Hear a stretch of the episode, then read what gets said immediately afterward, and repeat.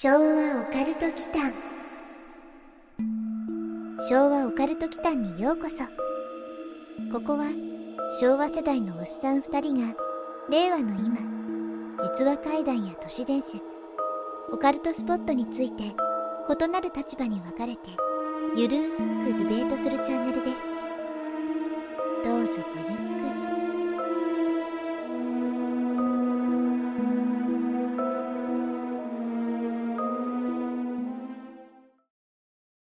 いや、もう二度と食えないよ。前回からの続き。意味がわかると怖い話シーズン2後編です。前編最後にヤスくんが発した言葉の意味は怖いですね恐ろしいですねはい。というわけで、皆さんこんばんは。こんばんは。昭和オカルト期間のマサです。やすくんことやすです。えー前編で、まあ、一つ、意味コアを、はい。うん、投げかけての後編です。はい。やすくんがね、うん。僕にそこら辺で売っている普通の菓子パンを差し出してきてね、うん。まあ、二度と食えないようにやりみたいな、はいまあ、。そういう意味コアだったんですけれども、うん果たしてね、どういう回答があるのか興味ありますけど、まあまあまあ、別にみんな分かってると思うけど。うんこれはあれよね。自分がマサをこれから殺すつもりだったっていうことですよね。うん、まあまあ、その通りですね。そうなんですよ。うん、珍しい食べ物があるからではなくって、うん。まあ君はこれから死ぬからもう食べることができないよっていう意味コアうん。なんですよね。はい。うん、カリッコレは生産ペロああ生産ペロを出されるのか。うん、生産狩りじゃなくて。はい。うん、土直球じゃん、うんというわけで後編です。はい。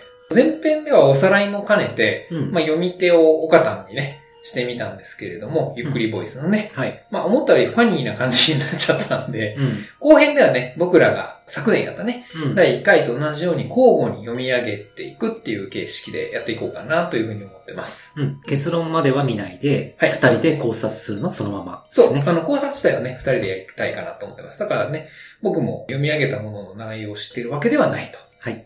では、早速始めましょう。うん。うん。昭和オカルト祈間じゃあ、最初の語り手は僕から。はい。うん、いきますおね。願いします。安眠妨害。一仕事を終えた俺は、風呂から出た後そのまま寝室に向かいベッドに飛び込んだ。よほど疲れていたのだろうか、すぐに眠気が襲い、うとうとしてくる。そしてあと少しで眠りにつくというとこで、ドンという扉を叩く音で目が覚めてしまった。ちっくしょう、ふざけた真似しやがって。眠たくてしょうがない俺の気もお構いなしに、ドンドンと何度も扉を叩いている。相手にしても無駄なので耳栓代わりにイヤホンをするがあまり効果はない。俺は寝るのを諦めて待つことにした。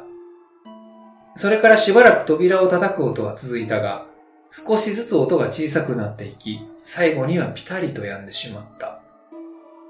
やれやれ、ようやく終わったか。これでぐっすり眠れるよ。しかし炊事に洗濯か。いろいろと面倒くさいことになりそうだけど、まあいいか。という意味コアです。難易度いきなり上がりすぎじゃない？上がった？上がってない、うんこれね、前編はね、確かにちょっとイージーモードだったかもしれないですね。ですよね。うん。うん。で、せっかく考察するからさ、うんちょっとだけこう難解そうなのを選んでみたんですけど、うん。これちょっと難しいよね。うん。うん。まず、この部屋は主人公の部屋ではないのではっていうのはね、僕最初に思ったかな。自分で読んでて。でも、風呂入ってますよ。ああ、そうだね。う。うんん。他人の部屋で風呂入って、一仕事って何するんだろうん、押し込み強盗とかさ。う。うん。うん、なんなら風呂場で解体とかしない？そんな、帰宅したらまず部屋をこきませんみたいな。そんな風に同意レベル感。全然違うけど。うん。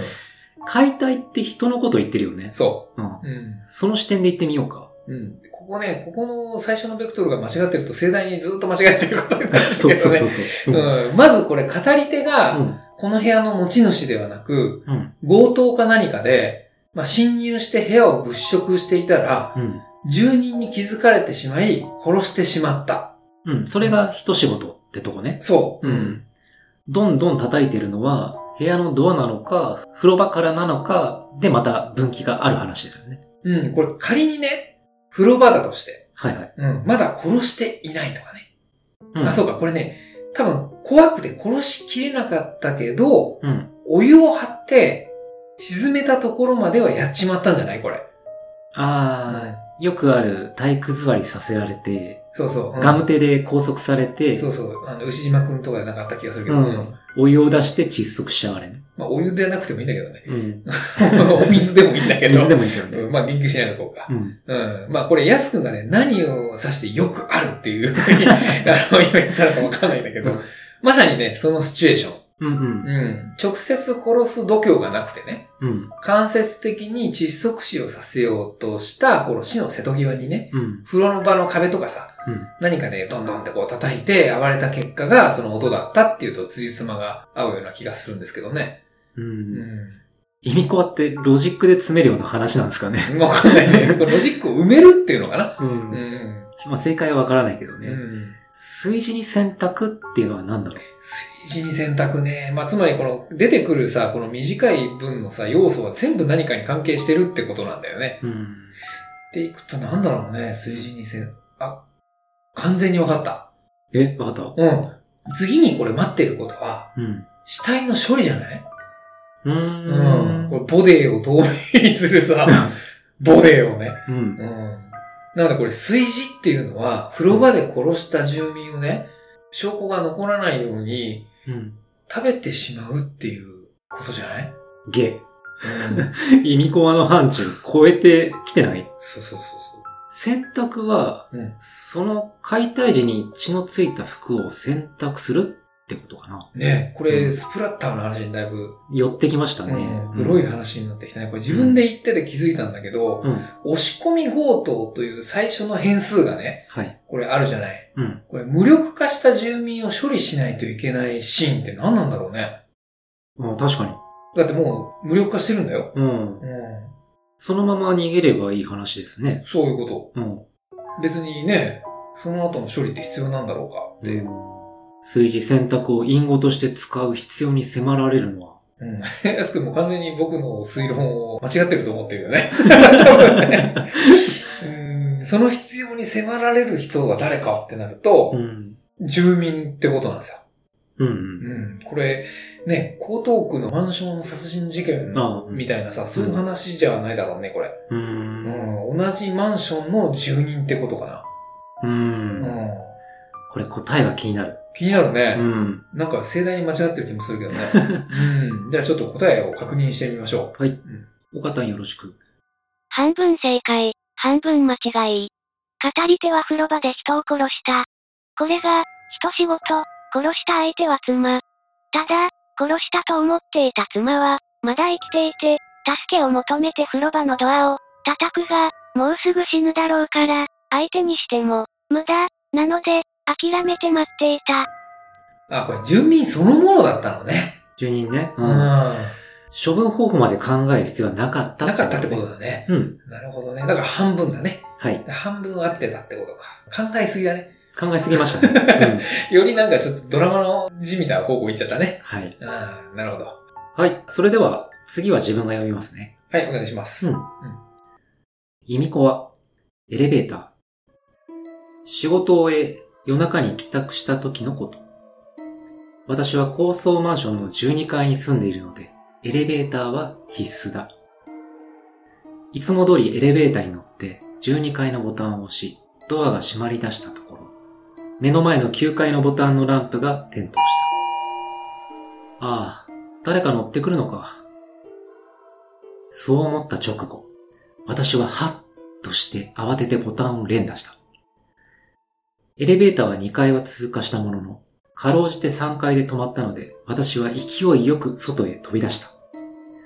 そのまま階段で1階まで降りて、近くのコンビニでタバコを吸ったりして夜を明かした。私はそれ以来、夜にエレベーターに乗ることを控えている。12階分の階段を登るのは辛いが、あんな体験はもうしたくないのだ。という意味コアです。うん。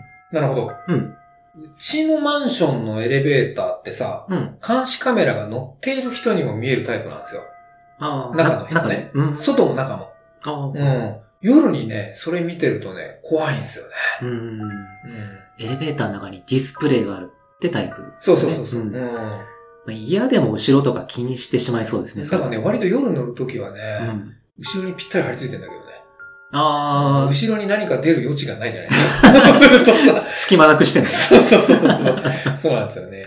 でね、ちなみに言うとね、この監視カメラの映像もずっと表示されてるわけではないんですよ。うん。なんか今日の四字熟語とかさ、うん。そう、綺麗な景色とかの合間にエレベーターの中がパッと映るさ、はいはい。そういうタイプのね。うん。だからね、余計に不気味な。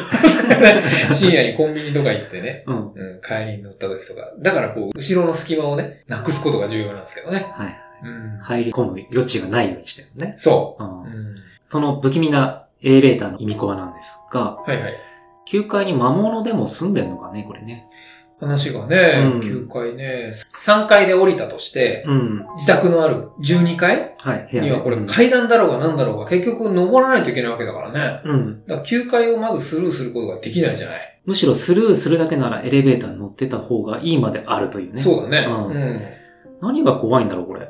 まあ、意味コアだから絶対どっかにはなんかあるんだよ。うん。うん。リスナーさん今めっちゃ我々に、なんでわからねえかなってああ突っ込んでたんですけどね。なんか多分ね、はい。うん、なんでこいつらわかんないかなってね、多分ね、うん案外ね、これはね、はいその文章で見るとね、逆に分かりづらいことが逆もあるんだよね。うん。音声で聞いてると気づかないみたいなのありますね。うん多分言われてんだろうな。う。うんん。意味コアはね、そういう先入観を逆手に取った呪術トリックっていうのかな。うん。それがポイントだったりするじゃないですか。はい。だから違和感がなさそうに感じる部分に、実はあるっていうのがセオリーなんですよ。はい。うん。ごめんね、今俺あんまり分かってないんだけど。だからこの際さ、これ、うん住んでる階とか、うん数字はいらない情報なのかもしれない。ああその視点でいらない情報を抜いていくと、うん。唯一アクションのある9階のボタンが点灯したってとこかな。うん。あれ？ちょっと待ってね。9階のボタンが点灯したんだよね。うん。エレベーター内のボタンってさ、うん。中にいないと押せなくない？え、9階で誰かが押したら、うん。次止まります的なことだから、そこじゃなくて9階にいる何かじゃないそんな関東バスみたいな言い方する？エレベーター。うん次止まりますみたいに言わないでしょ。なんか確かに異世界に行く方法とかでさ、エレベーターで上がったり下がったりみたいなのはあった気がするんだよね。の。うん。あんな話なのかな？いやでも違うか。そうやったら意味公にならないもんね。うーん。でもなんか、違和感があるんだよね。うん話の中に。少なくともね、僕の住んでるマンションは、外から押されたら中のボタン連動しないんですよ。あ、そうなの？うん。どっちにも止まるのをお知らせするからつきそうじゃない？安くんたくのマンションってつく？うーん。あ、つかないわつ。かないよね。うん。違和感の正体、ここだ。そうだよ。あ、うん。誰？っ誰なんだよ。て話。うんだから、そうなんだよ。これ、9階に誰かいたんじゃなくて、うん。語り手以外の何かが中に乗ってて、だかうん。らさっきも話したそのまんまだよ。まんまだね。うん、そのエレベーターの中の監視カメラに誰かが後ろにいたら怖いとか言ってたじゃん。うん。だっていたんだよ、誰か。はいはい。それが押したってことじゃない？あそういう怖さうん、か。多分。うん、ゴーストニューヨークの幻でもさ、うん。指先で何かを持ち上げるぐらいのパワーはあったからさ。例にね。うん。そう。だからボタンを押すぐらいはさ、うん造作もないのかもしれないよね、これ。そっかそっか。うん、あ、そういうことか。うん。なるほどね。お前ら鈍すぎるだろ。やっぱ鈍かったんだね、うん僕らね。うんやっぱそういうことだったんですね。そういうことですね。ああ、なるほど、なるほど。はい。はい。では次。はい。うん。タイトルがね、これちょっと近代地風だったので、これにしようと思います。はい。うん。意味子は、壁の遺体。日曜日の昼下がり、ニュースを見ていると友人の家が映った。なんと、壁の中から少女の遺体が出てきたらしい。すぐにその友人に連絡をしてみたが、友人はすでに引っ越してもうそこには住んでいないらしい。友人はニュースを見ていないようだったので、事情を説明する。お前が前住んでた家、壁の中から遺体が出てきたらしいぜ。マジかよ。怖いな。怖いよな遺体を壁に埋めるって正気の沙汰じゃないよなでも、その女の子もだけど、俺もかわいそうだよな。そんな家に気づかずに住んでたわけだし。確かにそうだ。自分の家に遺体が埋まってるなんて考えただけでゾッとする。友人はしばらく落ち着かないだろうな。という意味コアです。これは分かったけど、うん。背筋ひんやり系だね。僕もね、これはね、さすがに読んでてね、うん。普通にわかりましたけどね。うん。うん。でも、さっきのさ、見解の相違みたいなことがあるじゃない？僕らの。違和感をさ、それぞれちょっと照らし合わせて照合してみましょうか。OK。うん。まず違和感は、友人の証言かな。あ、よかった。うん。友人っていうか、まあ、安くんだよね。うん。うん、よかったよかった。多分大丈夫そうだ。はい、はい。まあ、うっかりすぎるというかさ、うん前にあの、アメリカの実際に起きたサラスタンさん事件みたいなさ、はい、はい。その犯人のようにこれ、うかつさがあるよね。この友人。うん。証言しちゃってるやつね。うん。埋めたのが友人ってことで合ってるかな。まあ、安くんね。う。うんん。多分そのはず。うん。うん。ニュースを見ていないのに、女の子って特定してるじゃないですか。うん。うん。だから埋めた本人がこの安くんだったと。安くんだったってことね。安くんパートだったってこと安くん友人ね。ん。まあ、これが例えばね、レオパレスのね、賃貸とかだと大変なことになりそうですけどね。うん壁が薄いから、掘ろうとしたら隣に貫通しちゃうみたいなね。そう 一軒家かと思ってた。そうそう。ああ、これは話がってことね。うんうんこれね、家族構成が不明だけど、うんまあ男一人で一軒家の賃貸とかあんまりないんじゃないかなと思ってね。うんうん。。まあ、6月ぐらいに見た邦画のホラーサスペンス映画がね、まさにね、そんな感じだった。うん。うん。死刑に至る病っていう映画がね、はいはい。劇場公開されて、郊外に住む普通の人がね、シリアルキラーっていう話なんですよ。うんうん。うん。で、そういう趣向を持っている場合は、一軒家でもね、あり得るなとは思うんですけどね。趣味だとすると、壁以外からも出てきそうだし、連絡取った友人が次のターゲットになったりとうかん。、僕がね。うん。恐怖展開もありそうじゃない？まあもうこいつは死ぬから話してやったみたいな。うんあ、それ怖いね。はいうんなるほど。一人で郊外の空き家借りたいって人は、そういう人にはね、ちょっと注意した方がいいかもしれないね。まあね、映画の方だとね、拷問室とか作ってたからね。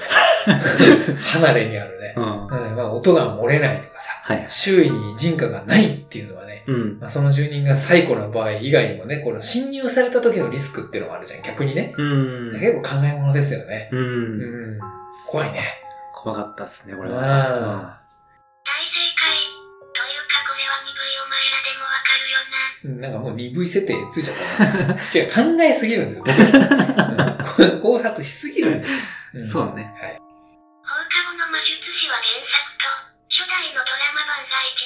うん、わかるわかるわかる。ううん。ん。まあ、近代一っぽいって言った、そのままだよね。これね、的場先生のね、感じからあの奇抜な怪人の発想が出てくることもある意味ホラーなんですよ。はうん、安く知ってるかうんなこれね、学園七不思議殺人事件っていうね、い。うん。近代一の最初の方のエピソードなんですよ。はい。で、これ漫画も怖いんだけど、堂本剛くんが近代一役だった初代のね、うん。放課後の魔術師がね、またね、あの、ビジュアルも怖いんですよ。う。うんん、画質の悪さも、まあいい味がね、はいはい。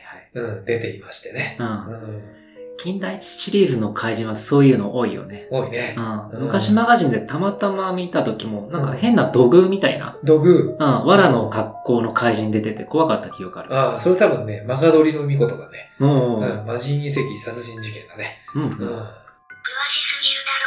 まあ、近代一はね、うん。うん、37歳の事件簿まで追ってるからね、全 すげえ。では次。はい。はい。同じくタイトルで怖そうなのを選んでみたんですけど、はいはいと、うんこれ編集でボツになってるのも多分ありそうなんだけど、そうだね。うんうん。結末を見てないから、まあ、しょうもないのはカットしてるんですよね。そう、そうなんですよ。うん。僕ら結末まで見てないからね。う。うんん結構カット多そうだね、これ。多そうですね。はい。では、はい。イミコは、ホテル。この間、あるようで某高級ホテルに泊まることがあった。そのホテルと俺の好きなキャラクターがコラボしていて、そのコラボ商品を買うために宿泊が必要だったのだ。普段はこんな高級ホテルには泊まらないから、バイキングや大浴場、広い部屋を存分に楽しんだ。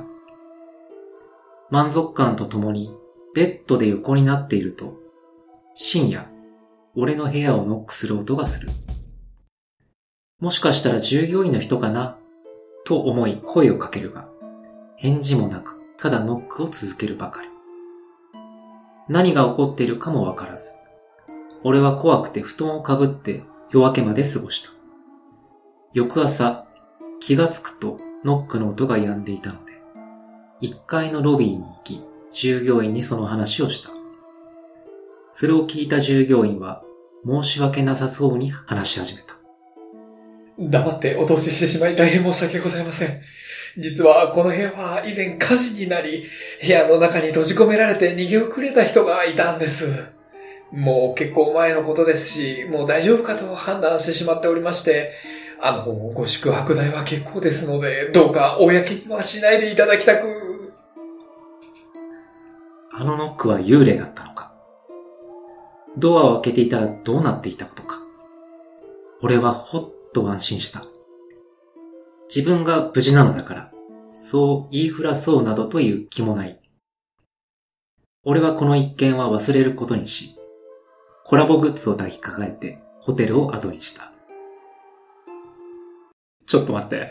マサのパートがさ、臨場感ありすぎてさ、あホテルの従業員パート。途中吹き出しそうで後半やばかったんで、本当に申し訳なさそうだったでしょ。申し訳なさそうだった。ご宿泊代は結構ですので、昨年ともね、僕らの演技力も違いますと。うんこの辺をちょっとね、アピールしたくてね。そうだね、聞き比べしてほしいですね。うん、頑張ってみた。まあ、ボーブボーだったからね。まあ、それ安くなんだけど。さて、この話で思い出したんだけど、はい。昔さ、いわゆるその飛び降りとか樹海とかね、うん。そういう名所のある周辺のホテルとか旅館って、うん。一人客を止めないことがあったそうですよねう。んうんううん。ん。そこで死んじゃうからって話ですよね。あそうそうそうそう。ううんん、まあ、自死だよね。う。ん。今、あちこちにビジネスホテルとかあるし、うん。なんなら快活クラブとかあると、そこで住む話だしね。まあね。うん。うん抑止にはならなそまあ、一人で泊まるのに快活クラブを選ぶって学生かと思うけどね。まあ確かに快適ではあるらしいけどさ。う。うん。うん。そう。今はね、ちょっと知らないんですけど、まあこういうコラボだとさ、逆に安心じゃないですか？うん。うん。キャラクターとかアニメに没頭しているような人がさ、そう簡単にはそういう決断をしないんじゃないかみたいなね。あうん。そのために来てるわけでしょ？だって。うんあ。でも、樹海で見つかる遺体の中には、なんかアニメキャラの抱き枕とともに亡くなっていた方とか、なんかいるとかなんとか。うん村田ラムさんのレポートね。はい。あったね。うん。歳時期だっけ、うん極端な例はそりゃあるでしょうけどね。うん、まあでも観光視点で言うと、うん。まあこの手のコラボなら自己部屋というかさ、うん。過去に何かがあった部屋とかでも当てがって問題なさそうっていう判断をしそうなんですよね。ああ、やっぱ、そういうの実際あるんだ。うん。あのね、代理店ではなかったから、うんまあ細かくは知らないんですけどね。うん。けどね、あるって話ですよ。うーん。うん。修学旅行とかだと、その先生が泊まる部屋とかね、はい。バス会社の方がね、そういう部屋に割り振りでなるそうなんですよね。はいはい。うん。先生かわいそうだね。まあバス会社なんかわかるけどね。まあね。う。うんん。で、意味コマに戻るけど、うんうん。まさにそういう部屋だったってことね。まあそうだよね。うん。過去に火事があって閉じ込められてって。そうね。で、ノックをしていたのが、まあ逃げ遅れて亡くなった方はい。ということなら、まあうんこれもさっきの話に続いて、うん。まさしく意味がわかると途端に怖くなるっていうね。うん。あ、あ、そうか。そういうことでしょ。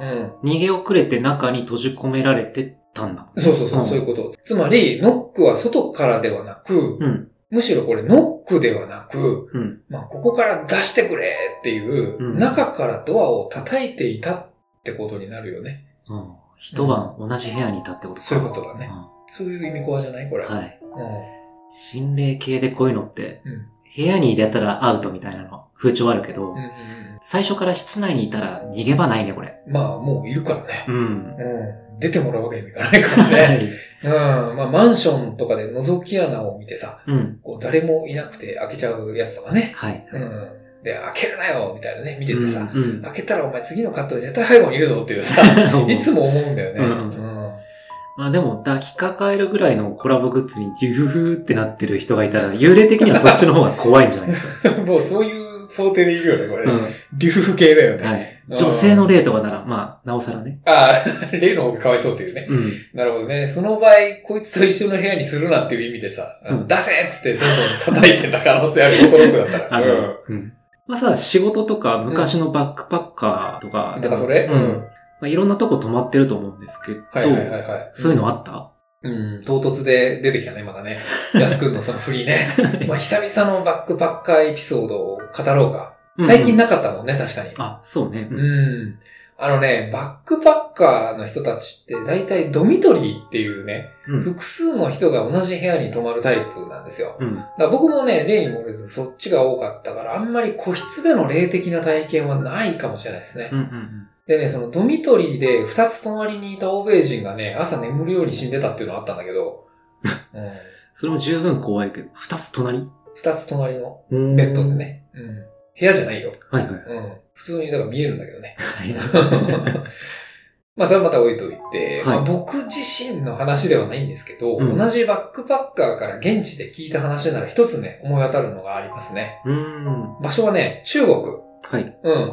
昆虫の昆に明るいと書いて、うん。昆明。はいはい。うん。なんか、まあ日本でね、JTB さんとか結構昆明とか書いてたりするんだけど、うんまあ昆明なんだけどね、うん。うん。観光で行く人ってあんまりいないんだと思うんだけどね。はいまあそれなりにかなり栄えていて。うん。うん。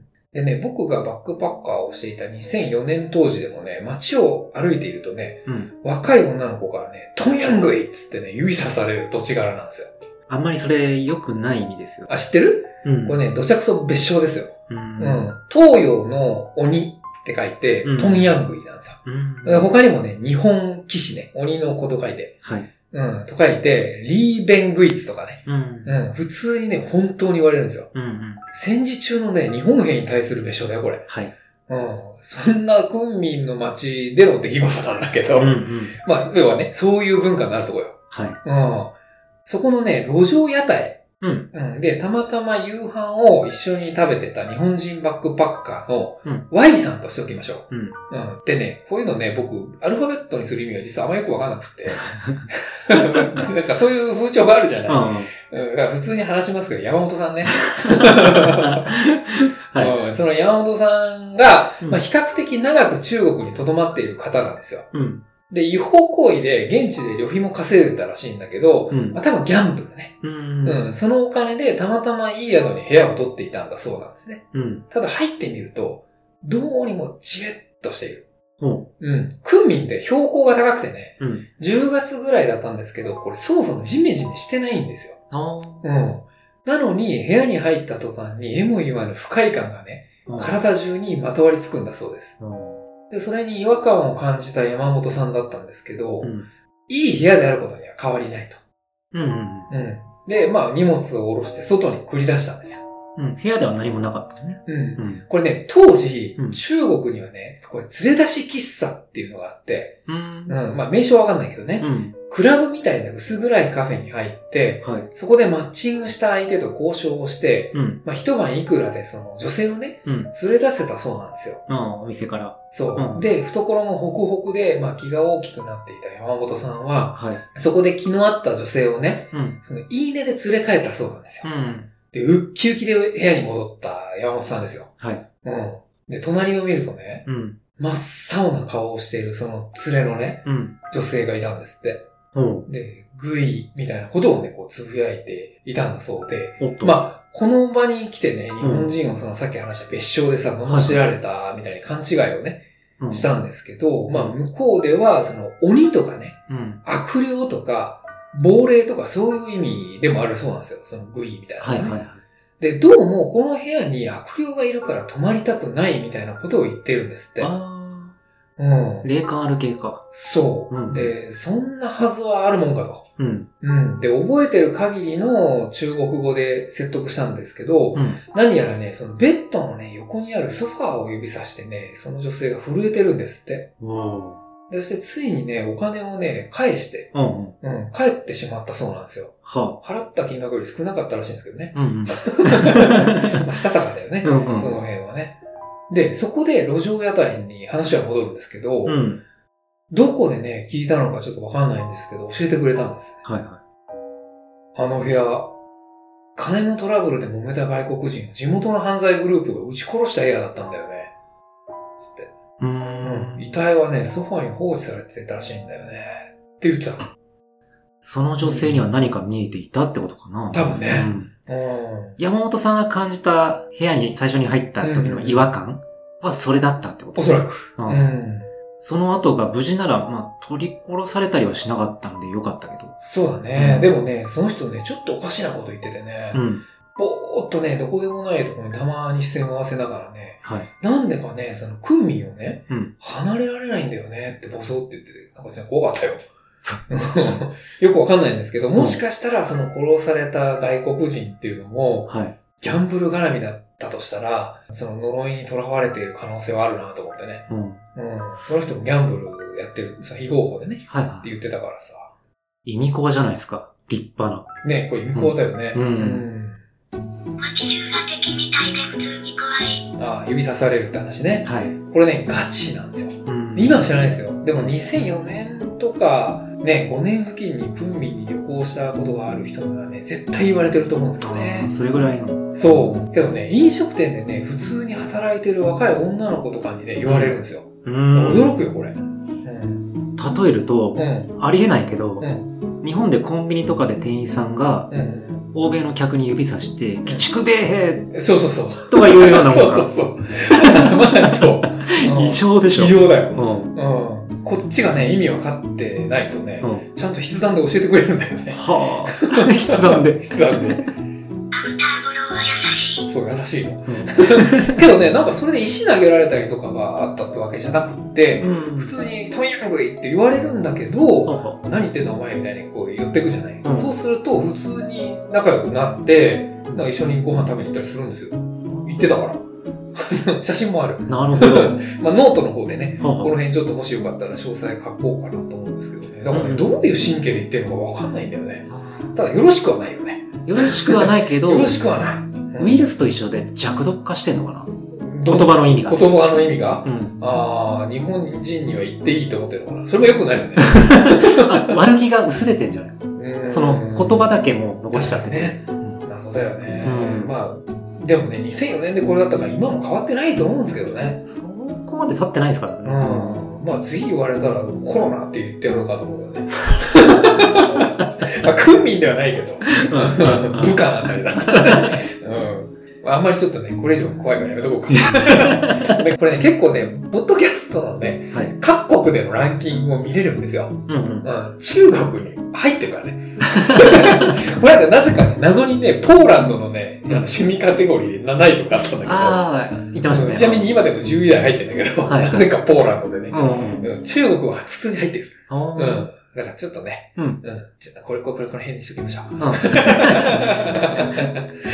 い、というわけで、はいまたね、イミコは第3弾もね、うん。やりましょそうですね。う。うん。3弾はまたちょっとパターン変えていこうか。おい。うん。まあちょっとね、面白くなるように考えていきます。はい。はい、ありがとうございました。ありがとうございました。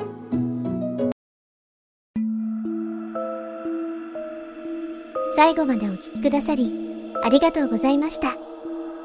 チャンネル登録もよろしくお願いしますね。